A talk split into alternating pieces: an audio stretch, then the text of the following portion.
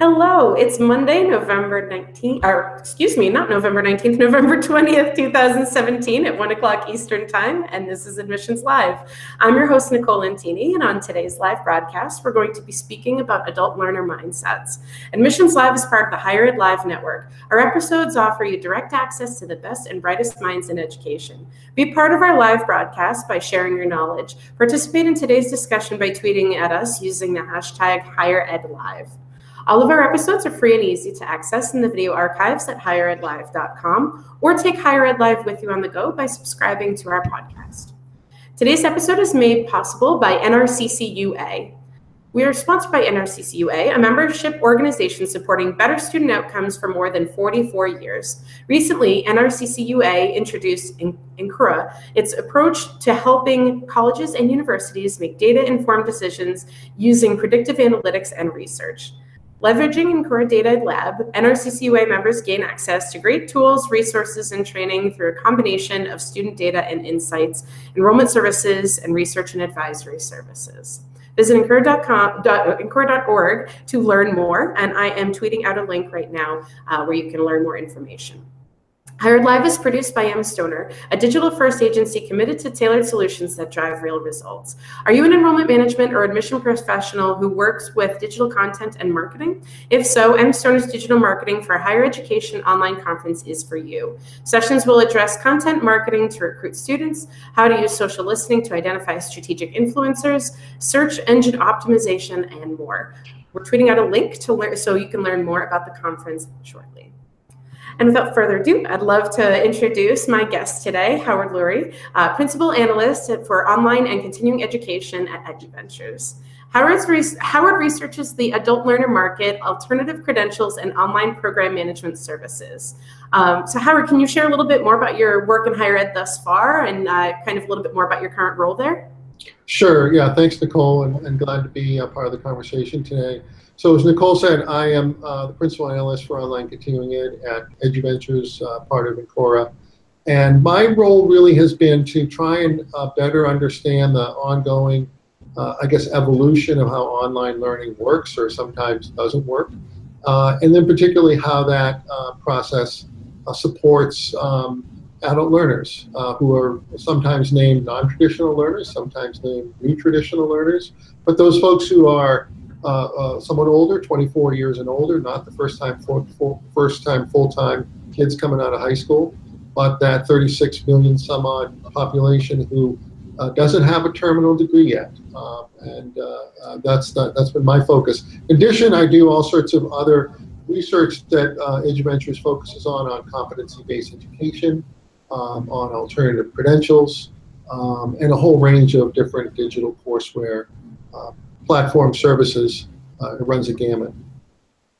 Excellent. And I'm hearing some bits and pieces that I might have to catch you back for another episode talking about sure. uh, talking about some of those uh, kind of unique learning uh, learning tools and uh, changes in grading. But that's for another day. So um, I'm so excited to have you on because you know as, as, you spoke, we kind of there's a few different names thrown around for adult learners, non-traditional. And, you know, even in preparing for the show for the for the episode today, we were really speaking a little bit in these different terms. But um, when I was digging a little bit more into your research, I I found some really kind of staggering statistics um, that uh, 40% of students, or 40% of, excuse me, of U.S. residents aged 25 to 34 lack a degree or credential from a college or university, which is, like you said, about 36 million adults. Um, so I think you know this is a huge part of the conversation we should be having. And um, as we were speaking before going live, you know, I think every college should be talking about this if they're not already. Every college and university, every uh, strategic partner that's out there, anybody who's in higher ed, um, should really be thinking about how adult learners are approaching the educational world differently. Um, so I'm so excited to to dig deeper into your survey results and kind of hear a little bit more about some of the things that you found. So um, you found that there were a lot of kind of obstacles to adult learners. Can you talk a little bit more about how you how you kind of cultivated your survey to dive deeper into all this complexity that adult learners are really kind of emerging into when trying to pursue education?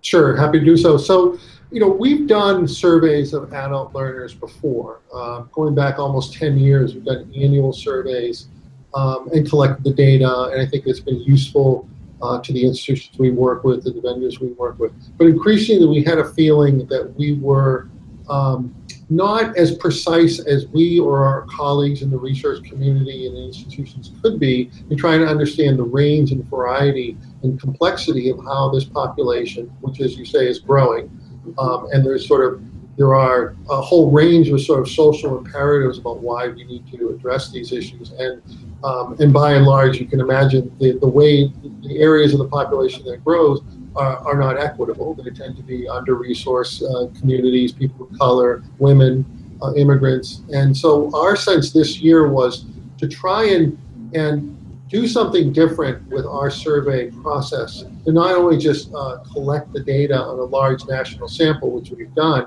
but to apply a cluster analysis uh, technique that we've used in other surveys to see what would happen if we could build some behavioral and attitudinal mindsets about this population.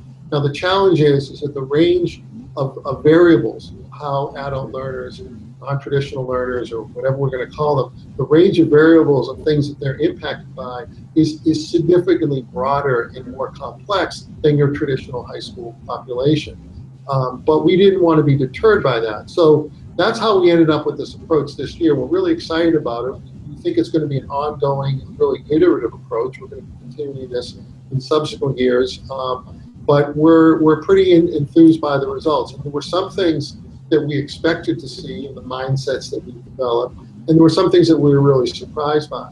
In terms of like how we wrestle with complexity, um, is, you know, we, it's commonly thought, and I think this is true, that adult learners are, are attracted by um, flexibility and affordability. That you can probably uh, find any number of reports and, and uh, scholarship and research into that. We think that's true. Uh, however, we think that doesn't really capture the whole range and the spectrum of, of how they make decisions uh, and how they will ultimately um, uh, follow a path towards going back to school to get that credential or that certificate, that degree, or whatever it might be. So we think sort of visually, if you could, folks could imagine uh, sort of two axes, you know, on one axis or horizontal axis, a spectrum of people who want to be personally fulfilled.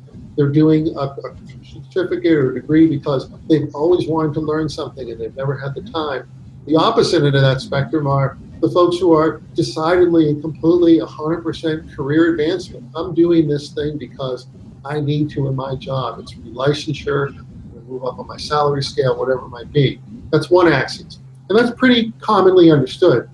We've discovered another axis that we, an axis that we, uh, we think is significant. And it runs from sort of highly immersive programs to highly convenient programs. It's almost as if the students are telling us, the prospective students are telling us, look, I know that to get myself moving forward on my career advancement track, I'm going to have to give myself over to that program. It's going to be intensive, immersive.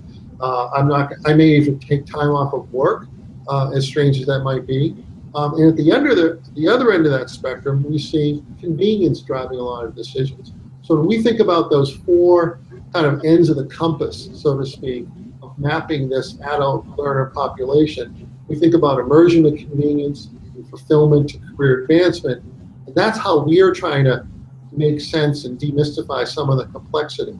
And what we've done, um, as you mentioned earlier, is we've run uh, through our survey analysis, we do this in Encura, what's called Data Lab, um, uh, part of the Encura platform, is we've run statistically validated uh, mindsets. Uh, uh, distributed across three different levels of, of, program preference, whether it's a certificate, an undergraduate degree, or a graduate degree. And, and that's really what the body of the report has been. And um, we think that it's uh, a good start and an interesting start, and we haven't seen it done this way before. So um, that's kind of our tradition. We like to try new things, get some feedback, try it again, uh, measure it twice, thrice, and, and cut once, and that's that's our approach. Excellent. Well, and I, I love that, you know, we, you've, I've seen, I've had Kim on from your team and we've talked about prospective student mindsets.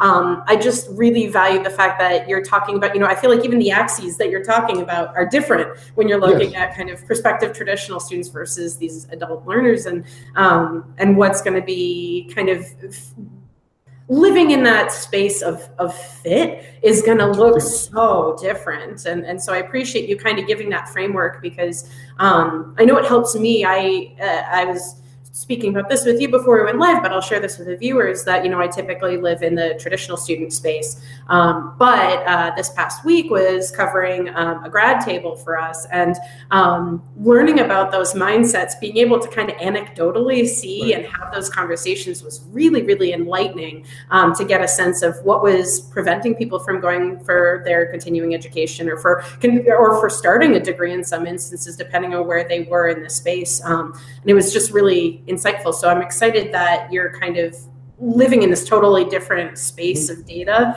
um, and kind of finding where these mindsets fit. So I'm I'm excited to hear more about these mindsets. What what can you what can you share with us about? Sure. Well, uh, as I said earlier, you know the way we did this was we we built in a set of questions around expectations. Um, what in effect asking these prospective learners, how do you expect to learn and what do you expect the results to be? And also, what are the program features that you are attracted to? And those provided, in effect, filter. And we looked for the patterns in those responses and clustered those patterns, those responses around these mindsets. So, for example, uh, you know, we found a mindset that is highly career advancement, uh, focused on career advancement at both a certificate and undergraduate and graduate level. So, in effect, people were saying, I need to get that that um, uh, nursing relicensure and that's all I want, versus students who are saying, I want to get an undergraduate degree. I haven't finished one. I got a couple of credits from community college, but I want that bachelor's degree. And the, or, the reason why I want it is, is thoroughly and solely career advancement. And then we find people at the graduate level who are also career advancement. But what we also found was really interesting differences between those three levels. Hmm. These are, again, so if you take one part of the results of the survey, a portion of these adult learners saying, yes, career advancement is driving these. Now we're able to see some differences, patterns by those three levels. So, for example, what we saw that, um, you know, these, again, these learners are highly transactional. Uh, in effect, they're sort of very commodified. You know, they, they, they are, they're not really interested in the immersive, the, the liberal arts experiences. They're, they're looking for a transactional experience. But what we found was some of the differences in terms of pacing, in terms of levels of support services for those career advancement learners, and certainly levels of price point. You know, what's their pricing tolerance? Um, depending upon where they are in their professional trajectory. We found that certificate career advancement learners tend to have had more success prior to that point in their career up till time. And so they're less willing to walk away from that successful professional career uh, than versus folks who are uh, the graduate career advancement learners who had had had the predominantly already have an undergraduate and associate degree. And so we would suggest that the ways that institutions market and message to those those three levels across career advancement is actually are actually distinct, and not to assume that these learners are going to be monolithic and respond to the same messaging in the same ways. In effect, the devil's in the details, and the differences uh, we think are important. That's just one example. Um, you know, we also found, for example, a lot of variability and difference among under, prospective undergraduate learners. And that was a sample uh, in the survey that we found the, the greatest range and variety. So we found the, the career advancement uh, motivated learners. We also found other learners who were, again, signifying to us, I want an undergraduate degree.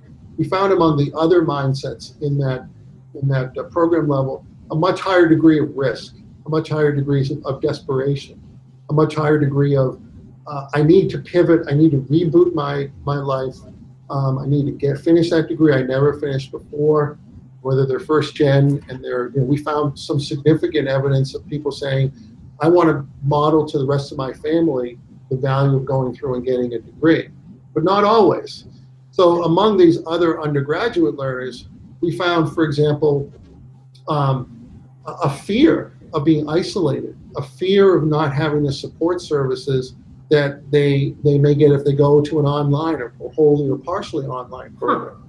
So even though the schools might say, we got the program for you, uh, undergraduate learner. It's going to be online and it's you, you, you do it 24/7 from your phone or whatever. that's appealing on the convenience end of the spectrum. It's also terrifying, or can be terrifying, for some students who have had lack of success before and now realize that they're really not part of a cohort.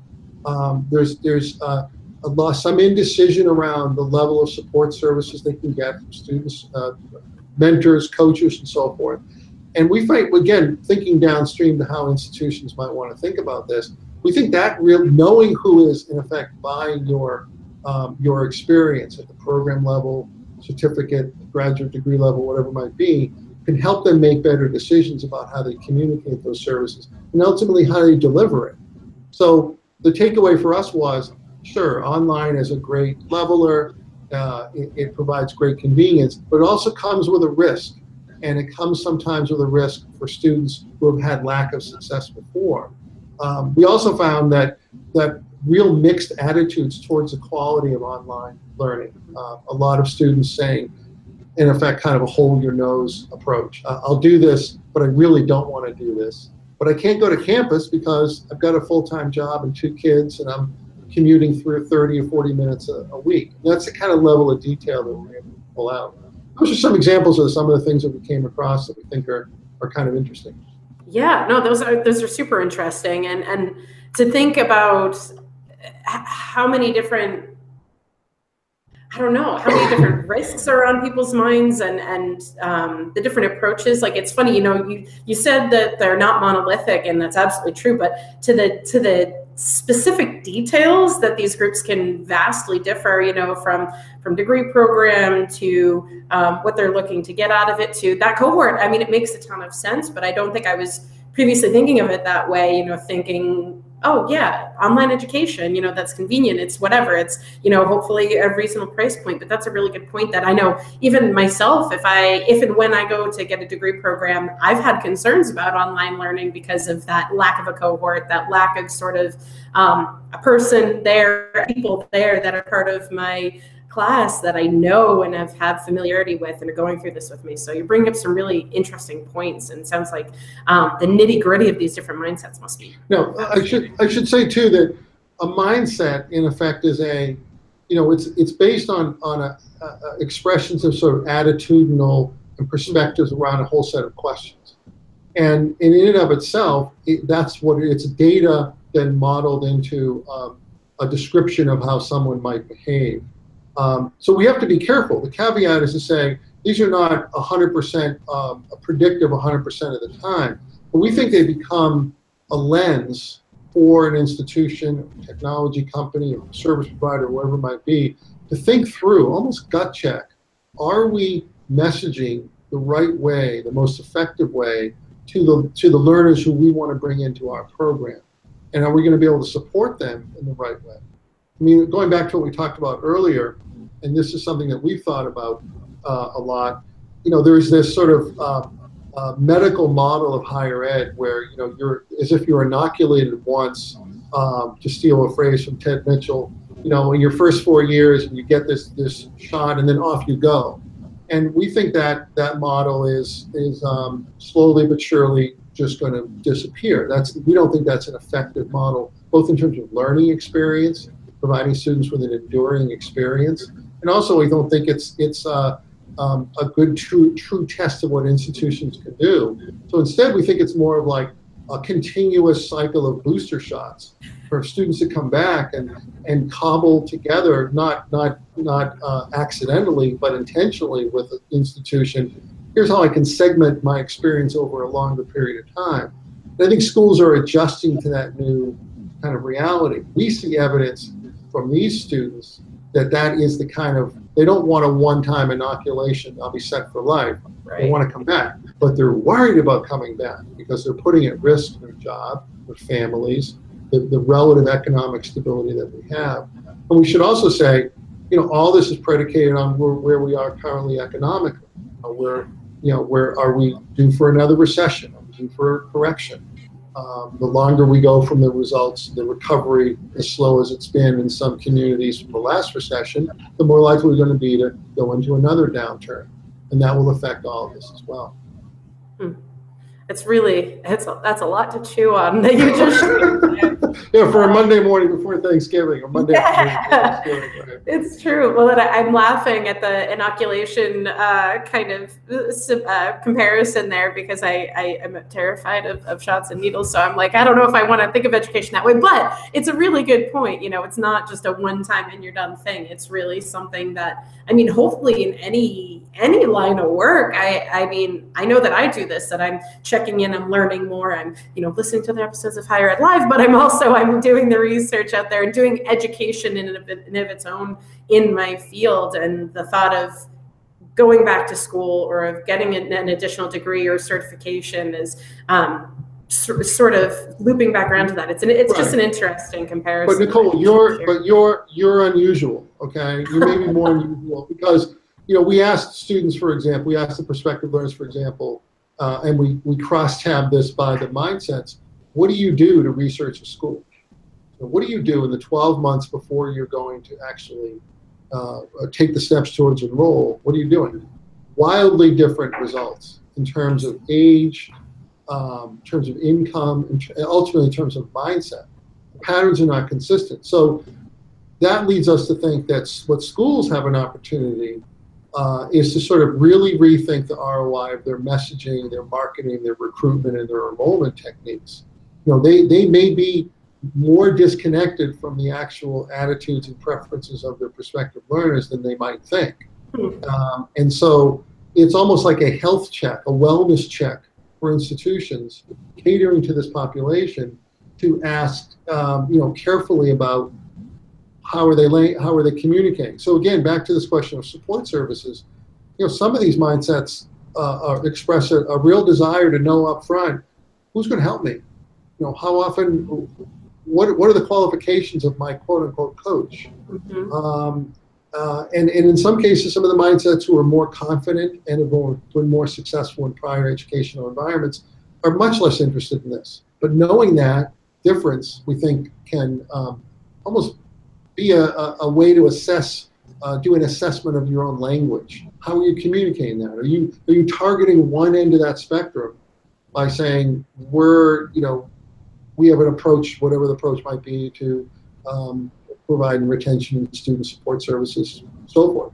But is that really capturing all of the prospective students who you might be trying to attract, or is it repel some? And we think that's a that's a, a possibility. Absolutely. Well, and I appreciate what you said about using them as as a lens because I think it can be too easy to sort of depend on okay, here's a mindset and I'm building something off of this mindset and that's not really the goal. It's like you said sort of filtering what you're doing through those mindsets and okay, does this hit on these concerns and these and these kind of um, these different these differences in these different mindsets do we do we address these concerns of this particular mindset and this mindset? And you know who are we leaving it who are we leaving behind? Um, and as you're filtering through them you might catch things that otherwise you might not have been thinking about if you're just trying to match something to a particular mindset. I don't know if that totally makes sense but yep, yep. okay. Um, that's great. Well and were there any surprises? You've shared some interesting pieces but anything that kind of made you sit back and go oh wow um, a number of surprises. I mean, I think that um, we asked them to describe their, their program preferences. Um, you know, in other words, what do they want to study, both at the, the program level and then across the mindsets. And you know, not in some ways, not a lot of surprises there. Business, uh, health, continuing health education, careers, um, uh, and the like, education, right? We did find that some of these mindsets who might be the least well prepared or have the least chance to be successful in a certificate or grad or undergraduate degree were expressing a high interest in things like computer science or data informatics, um, information. Um, and so we were, were pondering that. It's almost as if they're saying, I'm really desperate. I need to get a better job. I'm going to go after and learn coding or whatever, more programming and that's great. We what, what a great opportunity. But the the the success rate they may have going in, they may they may be ultimately qualified to be able to be successful, but they may need more sort of fundamental ground um, elemental uh, support early on. Uh, and so the fact that someone expresses an interest in a particular program doesn't necessarily translate into capability to be successful in that program. And as, as schools go online or, or create blended or, or uh, other types of programs that uh, cater to you know, cybersecurity, for example, we, we hear tons of schools are trying to create cybersecurity programs. Are they, do they know the range of sort of tolerance that their prospective students have for having the kind of component skills to be successful and what kind of support they might need? It might be more, and this is exactly why there's been a, uh, you know, the, boot, the sort of boot camp, um, coding boot camp phenomenon, which is very counterintuitive and in some ways a completely non-institutional solution to that problem. That's why many, you know, these, and they're not inex, they're not uh, cheap, they're not inexpensive. There's been a, you know, those enrollment numbers have gone up. Do they provide the best quality um, uh, experience for students? Uh, that's a whole separate conversation. You know, that, not what we researched here. But we think that was somewhat uh, one of the surprises about, in some cases, the less qualified students reaching for the highest brass ring. Um, and what is that a function of? Is that just, you know, marketing? Is that reacting to uh, common assumptions in popular culture? We don't know. That's that would take us down a rabbit hole. Wow. Yeah, I, every little bit of information you're sharing, I'm like, I feel like it could be an episode in its own right. episode, so, right. yeah, exactly. Sure. Yeah. Um, were so you know, I know you talked a little bit at the beginning about you know, kind of like this cost and convenience thing is you know on a lot of minds. Are there any other um, significant spaces of overlap that that you've found between these different mindsets? And I mean, I know that they're all kind of on a, a Mhm. spectrum of these axes, but any kind of big points that you found that sort of came through for a lot of folks? Well, a lot of people talk about balance. I mean, when I when I and when I say talk about, the data talks about that. Right, balance, right. It So a lot of them are saying, well, on the one hand, I'm ready to give myself over to a program. I want the school to work for me, um, and and I'm you know, you know, take some time off, whatever. But at the same time, I have all these, you know, I've got, I have kids, and I have a family, and and so there was some, there was sort of a, if we, we did a, actually a, a, um, a two by two chart in our report that maps these these mindsets across these spectrums, and not surprisingly, there's a sort of geography of them, a geography of these adult learner mindsets, and there's a lot of attempt to sort of come to the middle and find that balance between immersion, convenience, career fulfillment. Um, we think that is um, there's a lot of overlap in there, but that actually poses a huge challenge because people's the, the, the ability of people to reach that balance is sometimes going to be driven by their economic status. You know, can they can they take more time off of work? Will their employer? You know, very few of our uh, prospective learners indicated that employers were contributing much um, to their education. They tended we have the data around how they were going to finance that. So that's an overlap that we think is important. This question of balance is imp- we're all trying to seek that balance. The, the value of the balance is, is less important to some uh, learners than others. We had some uh, prospective prospective learners who were simply saying, "I'm completely ROI focused. I don't care what it costs. I don't care what it's going to take me to get that degree. If it's if I can if you can calculate for me, school X whatever it might be, that I will see a bump in my salary, then I'll do that program. I'll quit my job. I'll I'll take out more loans. I'll find daycare for my kids or whatever. If if you if you actually have accurate and and uh, actionable information. So some are completely ROI focused, Hmm. and some again are not uh, to to a, a significant degree. Hmm. That is, oh, wow. Okay, that makes that makes sense, and I, I feel like I'm thinking from it, uh, thinking about it from an institution's marketing perspective. I'm trying to wrap my head around, you know, because you don't want to just go for the lowest common denominator, and and I feel like as I'm hearing you talk about where they do overlap and that and that sort of balance, I think I'm thinking through like, okay, do different institutions then and different types of programs draw certain mindsets and drive away others? You know, Right. what what what is that like? That's a that that is a question I don't think we can answer because you know the way we work is we work in concert, sort of hand in glove with our client institutions and with technology vendors. We also with other researchers in the field, and I think that um, you know, I mean, one tendency we see, which we encourage schools not to do, is that kind of drive towards boiling the ocean. Like, let's create all the programs for all the learners within 100 miles of us. We think that's not really a, a, a well a, a well designed a solution to a, fiscal problem or enrollment problem, whatever it might be. I mean, we think that these schools, we think there are people in every institution who know these learners. They know these mindsets. They've seen them across their desks, in their classrooms, mm-hmm. um, uh, coaching them online, face to face, or whatever. And so I think schools have an opportunity to tap into that local knowledge, but also compare that local knowledge to the evidence that we've created, and to try and and not necessarily. Uh, this is really longitudinal. This is a process, and that impetus to sort of and I know there's a lot of obviously a lot of financial pressures and programmatic pressures and governance issues, um, whether you're public or private or for-profit, online, blended, and so forth. They're all there, but but we think that um, this this is you know th- this can take some time. But we have seen a lot of schools attempting to take that boil the ocean approach, saying we're going to reinvent our entire uh, school of business um, in one semester. That's just that's dangerous, risky maybe they ha- maybe they're going off of reliable data, but I would sort of gut check that. Yeah, well, and I appreciate that you're saying gut check against your your local, you, you know that yeah, the folks that you work with, right? right? Absolutely, yeah, yeah. exactly. And if, and if they don't, I think if you find there's gaps and, and you're you're talking with your enrollment officers and your recruitment people um, and your your your your enrollment office, and they don't have that actionable intelligence, this becomes an opportunity to build upon that it's almost a, another tool to do a gap analysis. You know, is there awareness at your school of the differentiation among prospective adult learners? Yes, great. Well, then let's let's look at that. No, well, an opportunity to sort of introduce and provide that professional development for those people who I think should have that awareness. Hmm. That's really that's fascinating. Fascinating way to think through that. That makes sense. Um, so I, I pulled a, a, sentence from your article, which, like I said, I tweeted out. And by the way, reminding folks to tweet at us with questions uh, using the hashtag HigherEdLive before I forget.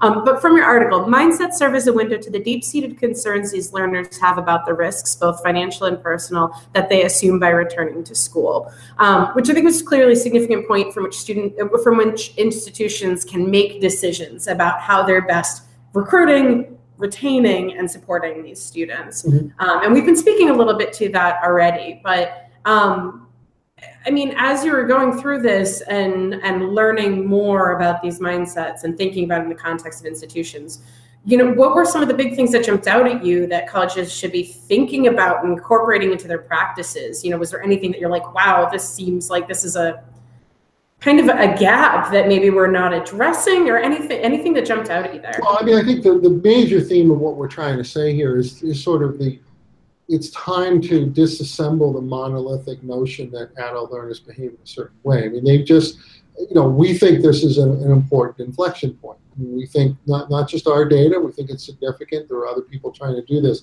It's now possible to get more granular data um, for a population that has been less understood, less differentiated, at precisely a time when they have more opportunities to solve their um, economic, their own personal economic trajectory.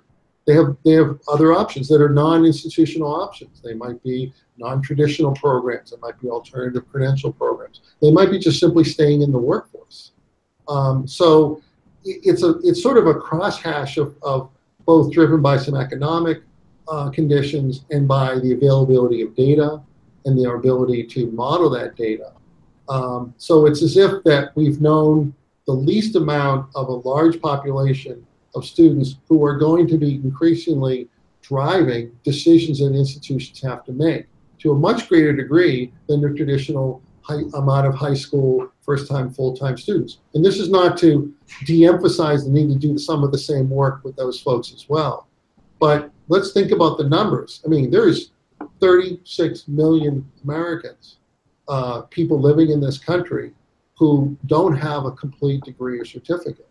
And that's sort of, I think that's sort of just a national uh, travesty. I, I, can't, you know, and but and it, it threatens sort of economic development on all sorts of perspectives. I think that the other, our other sort of takeaway has been around um, trying to embrace the complexity. And that can be, uh, you know, we're not saying that in sort of a, a, a wishy-washy way, but that um, we think schools have expertise and obviously have, have and understand the dimensions and the outlines of this. Um, but we think this is an opportunity to sort of draw a new baseline and say, here's a program that we want to grow. Here are the populations we want to grow it with. Let's understand what are the variables that they um, operate under, what they might respond to. Um, and we think that's a, a, an important kind of step forward. And going back to also, I think what we talked about earlier is these students look at the institutions sometimes in very different ways than the institutions look at themselves. I mean, they're mm-hmm. highly transactional. And you know, whether for value judgment aside, this is a commodified educational environment. They want to consume education the way they've consumed music, um, uh, tires, shoes, any number of things that are um, consumable products now. And, and it, it, in particularly among continuing ed and graduate professional ed, it's highly commodified, mm-hmm. um, highly transactional. Doesn't mean that students shouldn't be um, uh, faced with, with hard, um, uh, more complicated decisions around value systems, instruction, communication skills. In fact, one of the things that we, we talk about surprises, we noticed that some of the students who had been the least successful as associate or bachelor degree programs were the most interested in programs and experiences that, for example, would help change, improve society, would help introduce them to working and living in communities that are different than their own. And so and you know, do you put an economic ROI on that? That's harder to do. But the students who were more sort of developmentally in progress in terms of being successful students were more, at least in our sample, were more open to programs that would, you know, expose them to things that they hadn't been exposed to before. And some literally said, so there was a number of the, the experiences and, and program features questions said, yeah, I want a program that I can I can get skills to improve society. Now, it could be people going into education, um, it could be a number of different fields. So it's not only people saying, I just wanted the job to get the degree and you know move on. So again, some contradictory tendencies there we find really interesting. And we think schools should find those really interesting because that's the space they need to color within. Hmm. The lines, that is, the lines yeah. they need to color within. So. Yeah, that's that is super interesting, and I, I think it's nice when you have your um, your preconceived notions sort of uh, really shaken like that, where you wouldn't have necessarily approached folks that you know you wouldn't have thought that, but that's that's kind of well, neat, and I think it's good for colleges to for institutions to know. I think there could be a lot of other things that we would normally have thought. And again, right. this is early days. I mean, this is our first annual attempt at these sort of behavioral, attitudinal mindsets. And as we continue to work with them over the next several years, you know, the Encura Data Lab is a really powerful tool. And, um, you know, institutions who are part of our, our client base will be able to actually use the Encura Data Lab to run, uh, in effect, their own, their own crosstabs against this mm. data, to organize and shuffle that data uh, in very interesting ways. We think that will reveal something. Is that we, we don't feel like we have a monopoly on the intelligence of this data. We've sort of tried to model in ways that I think institutions could could make use of it going forward. And we're excited about those opportunities for those for those institutions who are within our network.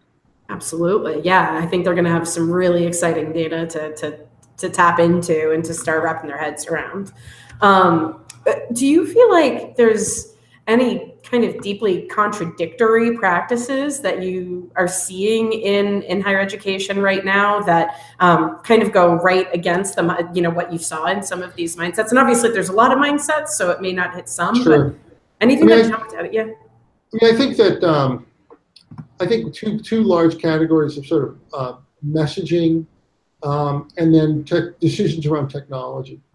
So on the messaging side I, I think that we when we think about the mindsets and how they function, uh, their preferences for programs, and then we look at how schools tend to describe themselves, mm-hmm. um, which are predominantly going to be online, there's, a, there's sometimes a discontinuity.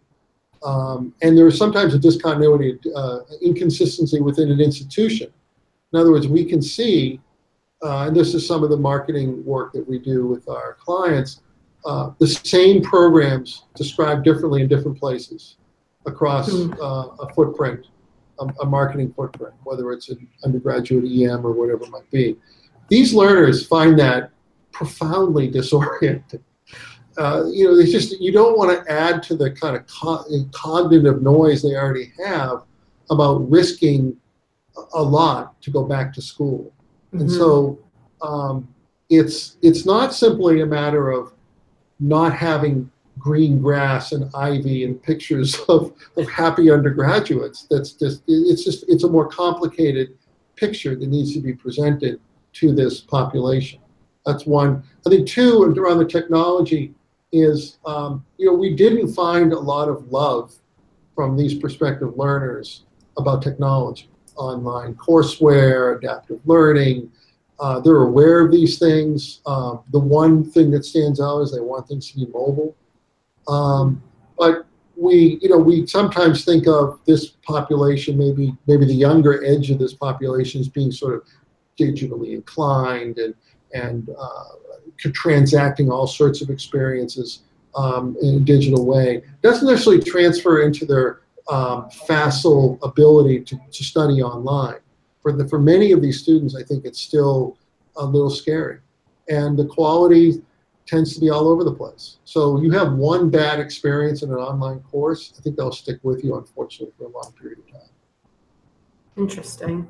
Well, and I'm kind of I'm thinking of that in the context of what you were saying earlier about sort of the transactional nature of how they're approaching going, you know, speaking with colleges and, and pursuing these degree programs and certificates and everything else. And I'm thinking about how a bad experience, even at that point, can really it greatly impact sort of the expectation and the Sure. um, the excitement for for going through that institution. And I know that um, I've even had you know friends who have tried to go back to you know are trying to go back to school or get a new degree or start a degree, and it's funny being on the undergraduate side of admissions because I know that process and I know that you know we we know the nitty gritty of all the different moving pieces of it. And sometimes I think when folks return to it or going through it for the first time, it can be super frustrating. Um, and so I'm kind of kind of trying to wrap my head around balancing the transactional nature of it and still but still having to count you know i don't i don't know if that fits at all into the mindset but i'm just i'm thinking i have this thought in my head as we're Mm. talking through these Right. things too about how we are approaching supporting them at the early onset of this whole um, recruitment piece of it you know we're talking a little bit about retaining and about supporting but thinking about the recruitment side of it's sort of interesting too I mean, another another issue that comes up is pacing. yeah And um, as I said earlier, we've done a lot of research on competency-based education, and without calling anything competency-based education in the survey instrument itself, we do uh, we do invite uh, the the uh, people who are completing the survey to identify elements that you could construe as CBE. I want credit for prior knowledge. I want uh, to work at my own pace. Um, I'd like to be able to test out of something once I can prove mastery. Sort of the common classic elements of CBE. Um, but going along with that, it, it, that doesn't result or translate into saying, I want to enroll in a competency based education program. Hmm. Because what sometimes, what I think to your point is what sometimes is not asked but often lost is what kind of support? What's the value of a cohort? What's the value of being part of a community? Are you are you interested in relating the learning experience to a member, so someone who's a faculty member who's assessing your progress? To what extent do you want to associate with a coach or mentor? For a lot of learners going back into school, the notion of coaching and mentoring might be a new concept to them. yeah It might be a long time since they've been in a, a sort of traditional experience, and that experience might have been pretty bad last time they were there. Um, so schools need to rethink how do they communicate their value prop, their mechanics, the blocking and tackling to this population, and not assume that that just because it's there they will enroll and be successful. I mean, Right. some, in some ways, that's sort of the field of dreams message here is that it's build it and they may not show up at all, or they may show up for five minutes and they're gone. Um, and it's not Kevin Costner in a, a sea of corn. I want that on a mug. It's just like a lot big block. no, but it's it's true, you know, and I, yeah, there's just I I'm, I hope the viewers' brains are like just overflowing as much as mine is right now with everything you're sharing because there's just there's a, there's a lot of complexity as you said and and um, I think digging into what do they what do they hope to get out of the experience and why do they hope to have that and what right. what sure. Value does that provide to them not just this is the expectation that I have for education but um, what do I need to be successful and is this institution going to provide that for me is it's an important conversation we should be prepared to be able to have with them. Mm-hmm. Um, it's excellent to think about. I, I know we're kind of nearing the end of the hour and I want to be cognizant of your time, but I'm, I'm curious, you know, uh, uh, so say I'm kind of someone who's, you know, in this space and want to be better, but I want to kind of identify first what mindsets we, we already are, are kind of working well with here. You know, where, where do you sort of start to sort of wrap your head around what are we already doing well and and where can we improve? You know what do you recommend for an institution to sort of wrap their heads around all this? Um, good question. I mean i think so this report will be published um, in december um, through uh, in the Encura platform the data lab platform um, we're um, there may be some other public webinars we might do through eduventures um, we've published, uh, we have a, a every Tuesday uh, free and open to anyone something called a wake up call.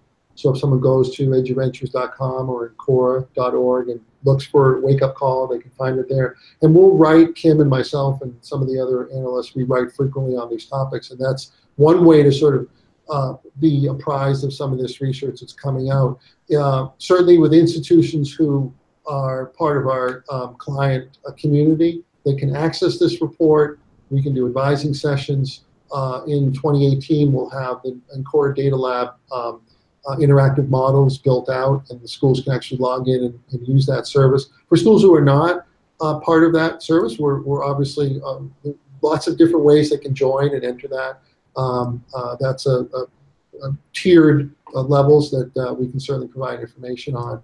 Um, I think we're also hoping to stimulate a broader conversation in the higher ed research community about we'd love to we'd love this to be sort of invitational and have other groups uh, try this approach and and uh, and continue to, um, to to build upon that. Uh, we know there's other folks who have tried this before, and we've learned from them, and, and we think that will be um, uh, useful going forward. I would think if I'm sitting in the seat of some of the folks who have dialed in today, and this is the first time you're hearing about it, I would have a higher level of expectation by the conference presentations I go to or the things I read in Inside Higher Ed or in the Chronicle to ask, well, do we have this type of analysis that we've seen at the traditional undergraduate enrollment management world? Why don't we have this in the uh, non-traditional adult learner market world? And where is it? And this is one place where we're starting to develop that. Uh, there's no real reason not to have it outside of just it's a different um, set of research questions and a little bit of a different process. Um, so I think the expectations um, should be there, and people should ask for this and ask for clarity. And um, we can at least try and stimulate a conversation to get that kind of clarity. Excellent. Well, I hope people take you up on um, exploring more with you and, and tapping into your data because it sounds like really really fascinating stuff. I i can nerd out about this stuff for for hours. So uh so i'm loving getting to talk to you about this and and learning more. Um before I, I, checked on twitter. I don't see any questions right now but reminding viewers if you do have any questions um please feel free to tweet them to myself and um, howard is on twitter as well. Um but um happy to read them if we're still online while you tweet them. Uh, we have some great live tweeting going on from uh, katie clark and and uh, Gil as well. So uh, hopefully folks will check those out. Um, but before I let you go, uh, th- is there anything else you haven't shared or you know I, I feel like uh, you know are there questions i'm not asking are there things we haven't covered yet that you want to share that you're just excited to share about um, this research that you've had thus far Anything i mean i think the most exciting thing we think is that um, this will be continuing this will go forward um, this is sort of um, we've level set in a new way about how we're how we're thinking about these problems.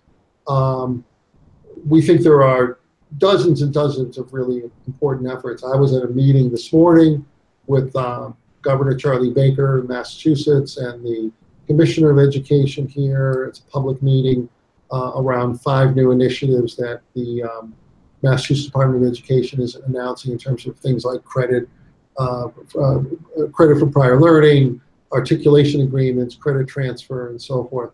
Um, so there's a lot of good efforts. We're excited the fact that going forward, we think we have a new lens. Um, it's I, I, liken it to, um, you know, if you wear glasses, you go back every year or so to get your, particularly my age, to get your prescription adjusted. And you know, we're going to slap down new lenses here. We'll get more and more as as the problem gets more complex. We think we have the tools to address that complexity and create better vision.